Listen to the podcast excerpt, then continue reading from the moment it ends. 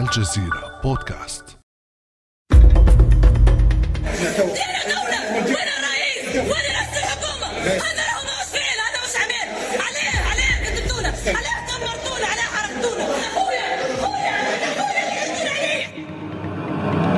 بصرخة غاضبة ودموع حارقة بكت هذه المرأة أصيلة منطقة عقارب بالجنوب التونسي شقيقها عبد الرزاق الأشهب عبد الرزاق شاب ثلاثيني مصاب بالربو قضى مختنقا بقنابل الغاز المسيل للدموع رغم نفي السلطات وذلك خلال تفريق قوات الأمن احتجاجات على إعادة فتح مكب للنفايات في المنطقة.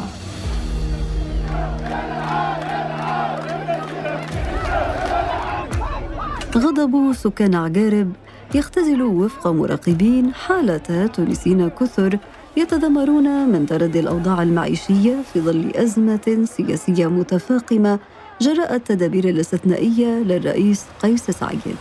اليوم في لحظة معناها في 25 حقوقنا وحريتنا وكل شيء مشى نحن مستحيل نسلموا باش نقعدوا ديما ديما ديما نقاوموا حتى نسترجعوا حقوقنا وحريتنا. وبين الإكراهات الداخلية والضغوط الخارجية أعلن سعيد نيته تقليص العمل بهذه التدابير.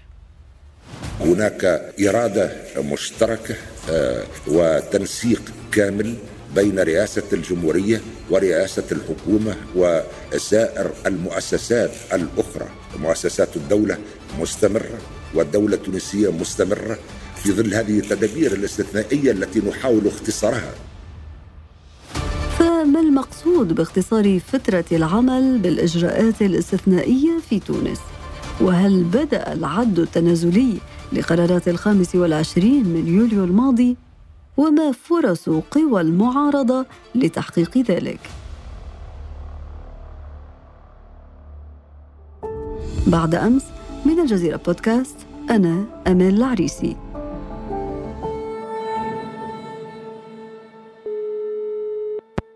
ويسعدني أن أستضيف معي اليوم الدكتور زهير إسماعيل الباحث في مركز الدراسات والبحوث الاقتصادية والاجتماعية في تونس. أهلا وسهلا بك دكتور إسماعيل. مرحبا صباح الأنوار. بداية دكتور إسماعيل لنوضح ما المقصود باختصار مدة العمل بالتدابير الاستثنائية في تونس خاصة وأن الرئيس قيس سعيد لم يحدد سقف زمني لذلك.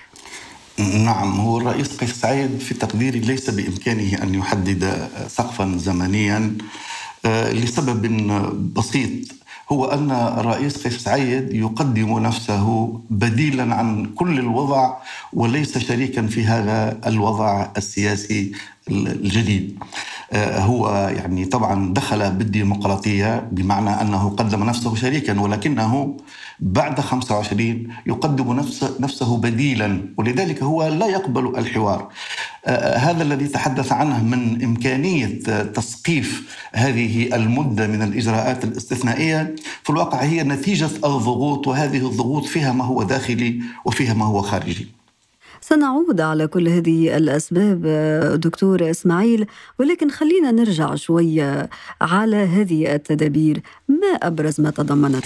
نعم هو يعني التدابير هذه يوم 25 علقت عمليا الدستور طبعا كان هناك خلاف حولها هناك من اعتبرها على أنها تطبيق للفصل 80 ولكن هنالك رأي آخر منذ يوم 25 كان هذا اعتبر أنه قيس سعيد يعني علق الدستور لماذا؟ لأن الفصل 80 من دستور 2014 يشترط في الحالات الاستثنائية وما يسمى بالخطر الداهم يشترط أن تبقى الحكومة في حالة انعقاد وأن يبقى كذلك البرلمان.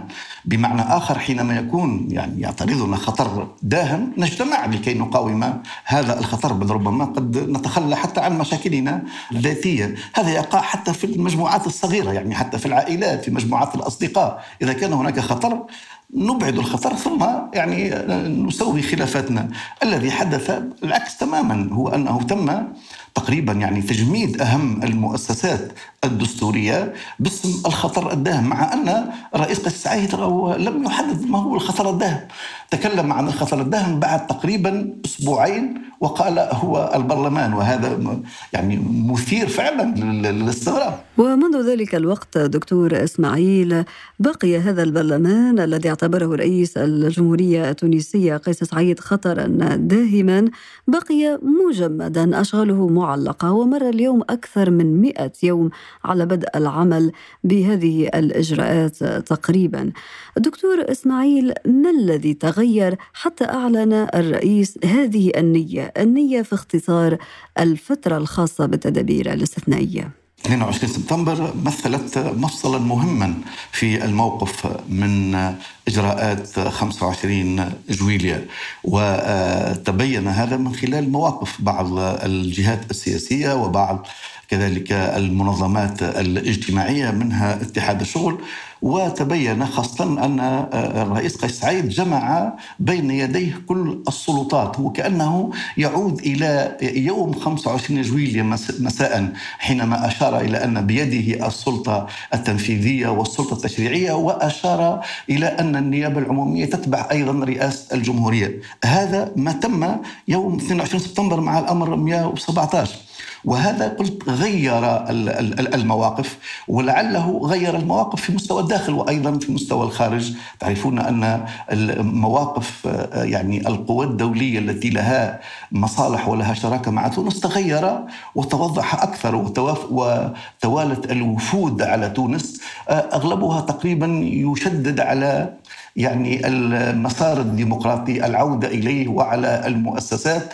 وكان هذا حتى من الجهات يعني المانحة منها الصناديق الدولية التي تشترط شريكا ديمقراطيا.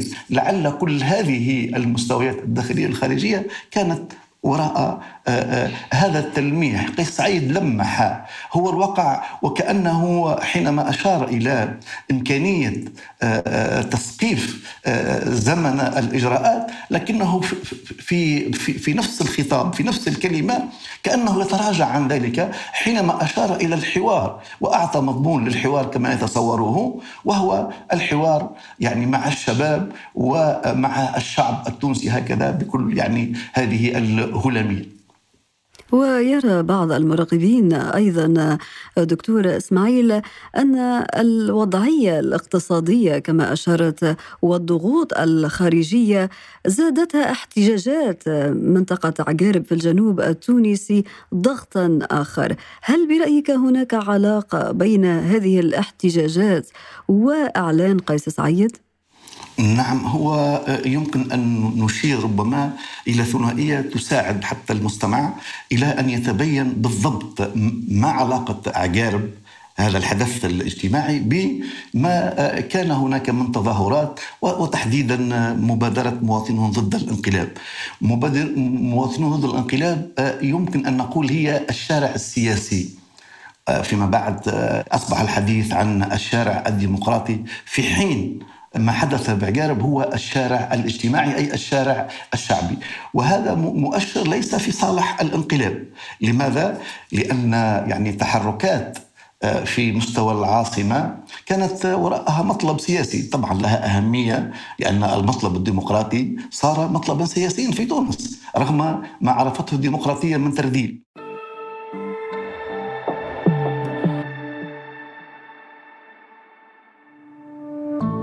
ابقى على تواصل مستمر مع الجزيرة بودكاست ولا تنسى تفعيل زر الاشتراك الموجود على تطبيقك لتصلك الحلقة يومياً.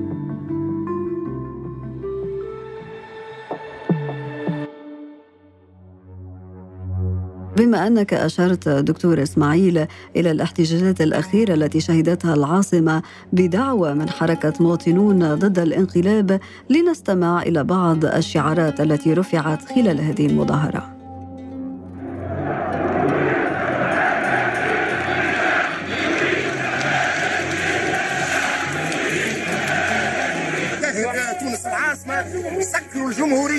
الطرقات كلها مسكرة. الانهج كلها مسكرة. لي مسكرين. السيد بعد ما سكر الدولة وسكر المؤسسات وسكر الدستور سكر علينا البلاد.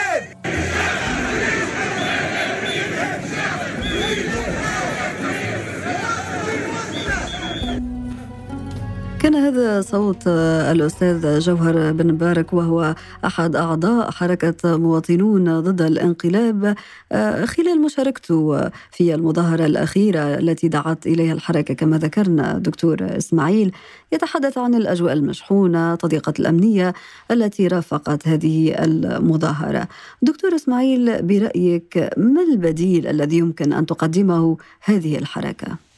نعم هو من المهم أستاذ الإشارة إلى أن مواطنون ضد الانقلاب آه، يعني قطعت مرحلة أولى آه، أصبحت معروفة الآن في مواجهة الانقلاب أي آه، نوعا من استجال هل هو انقلاب غير انقلاب كيف نواجهه كيف نستعيد المسار الديمقراطي والمحطات المعروفة آخرها محطة 10 أكتوبر. وكانت هناك رسائل مهمة في هذا السياق إلى المشهد السياسي وإلى العالم المهتم بملف الانتقال الديمقراطي في آه، تونس. آه، يعني في البداية كان هناك آه، نوعا من كسر للسرديه الشعبوية التي يتبناها الأستاذ قيس سعيد ودحض أطروحة التفويض الشعبوي. وتبين فعلا أن الشعب التونسي متعدد، الشعب التونسي له يعني اختلافاته له كذا وهو مطالب بأن يبني مشتركا وطنيا. وربما المسار الديمقراطي هو في هذا الاتجاه رغم الفشل في بناء هذا المشترك الوطني. ولعل أهم الرسائل هو أنه من الصعب أن تكون هناك حلول سياسية لهذه الأزمة وهي أزمة مالية اقتصادية. طبعا أضيف إليها الأزمة السياسية بعد إجراءات 25 جويليا الاستثنائية وأنه لا حل خارج مرجعية الدستور والديمقراطية. ويعني هذا الكلام أصبح يضم طيفا واسعا أحزاب ومنظمات وبدأ يتوسع وكأن الشارع الديمقراطي بدأ يتوسع. المرحلة الثانية بدأت مع 8 نوفمبر كما تعلمين ويوم 8 نوفمبر كان طرح مبادرة سياسية سميت بالمبادرة الديمقراطية. طيب دكتور إسماعيل ما الذي تضمنته مبادرة مواطنون ضد الانقلاب؟ نعم هي طرحت ثلاث نقاط أساسية.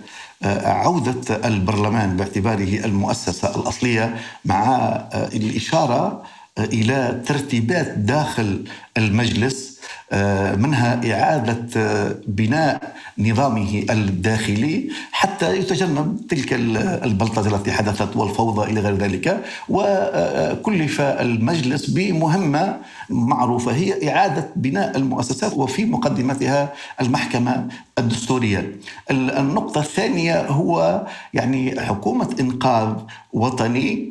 هذه الحكومة مكلفة بالتصدي بدرجة أولى أولويتها هو الأزمة المالية الاقتصادية. طبعا نعم ولكن هناك من يقول لك من المتابعين لشأن التونسي الدكتور إسماعيل يقول أن هذه المبادرة مبادرة هذه الحركة التي قلت أنها توسعت في الشارع السياسي وفي الشارع التونسي الشعبي العام. يقول لك إنه هذه المبادرة ليست جامعة وخير دليل على ذلك أن أكبر منظمة نقابيه في البلاد اتحاد الشغل لا تتقاطع أفكارها مع بعض بنود هذه المبادرة التي تحدثت عن فصولها. هل تؤيد هذا الرأي؟ هو موقف الاتحاد ليس من السهل أن نعبر عنه أو أن نصوغه في جملة. ولكن سأحاول أن أقرب المسألة لأنها دقيقة جدا. الاتحاد في الظاهر موقف الاتحاد وكأنه يعني يتبنى سقف 25 سقف الإجراءات الاستثنائية. ولكن الإجراء العملي لموقفه أي تنزيل الموقف يجد نفسه أمام مسار دستوري. بمعنى آخر البحث عن حل يستدعي بالضرورة مسار دستوري أي الموقف من البرلمان يعني الموقف من كل المؤسسات الدستور إلى غير ذلك. وأنا في تقديري أن كلام الطبوبي هو محاولة ترويض المواقف المتخارجة داخل المنظمة الشغيلة. أنا ذكرني موقف الاتحاد. على لسان أمينه العام البارحة بموقف المنظمة الشغيلة إبان الثورة خاصة قبل هروب بن علي بأيام حينما تصاعد الانتفاض المواطني الاجتماعي. كان هنالك نوع من التردد. هو ليس مع التظاهرات ولكنه في هيئة إدارية شهيرة حال الموقف إلى الاتحادات الجهوية. فيبدو ان أننا دخلنا إلى مرحلة جديدة. لا أقول يعني بعد قوس الانقلاب ولكن هناك شيء من هذا. طيب هذه المرحلة الجديدة التي يبدو أنك متفائل بأن اتحاد الشغل ربما قد ينضوي تحت أهدافها أو يتفاعل مع بعض بنودها. هل تعتقد أن هذه المبادرة قادرة على إنهاء الحالة الاستثنائية في تونس؟ هي عمليا هي تقريبا المبادرة الوحيدة اليوم. لا توجد مبادرات أخرى. هنالك يعني تتقاطع هذه المبادرة مع عديد التصريحات منها ما اقترحه الأستاذ نجيب الشابي وغيره من بعض الأحزاب بعض الجبهات المتكونة منها الجبهة الديمقراطية وضم ثلاثة أحزاب. ولكن يبقى عمليا المبادرة الديمقراطية مدعومة بالشارع الديمقراطي تقريبا هي المبادرة الأقوى رغم أنها منفتحة على كل الفعاليات السياسية كل المنظمات كل يعني من يعني يضع الديمقراطية والدستور مرجعية للحل السياسي مستقبلا.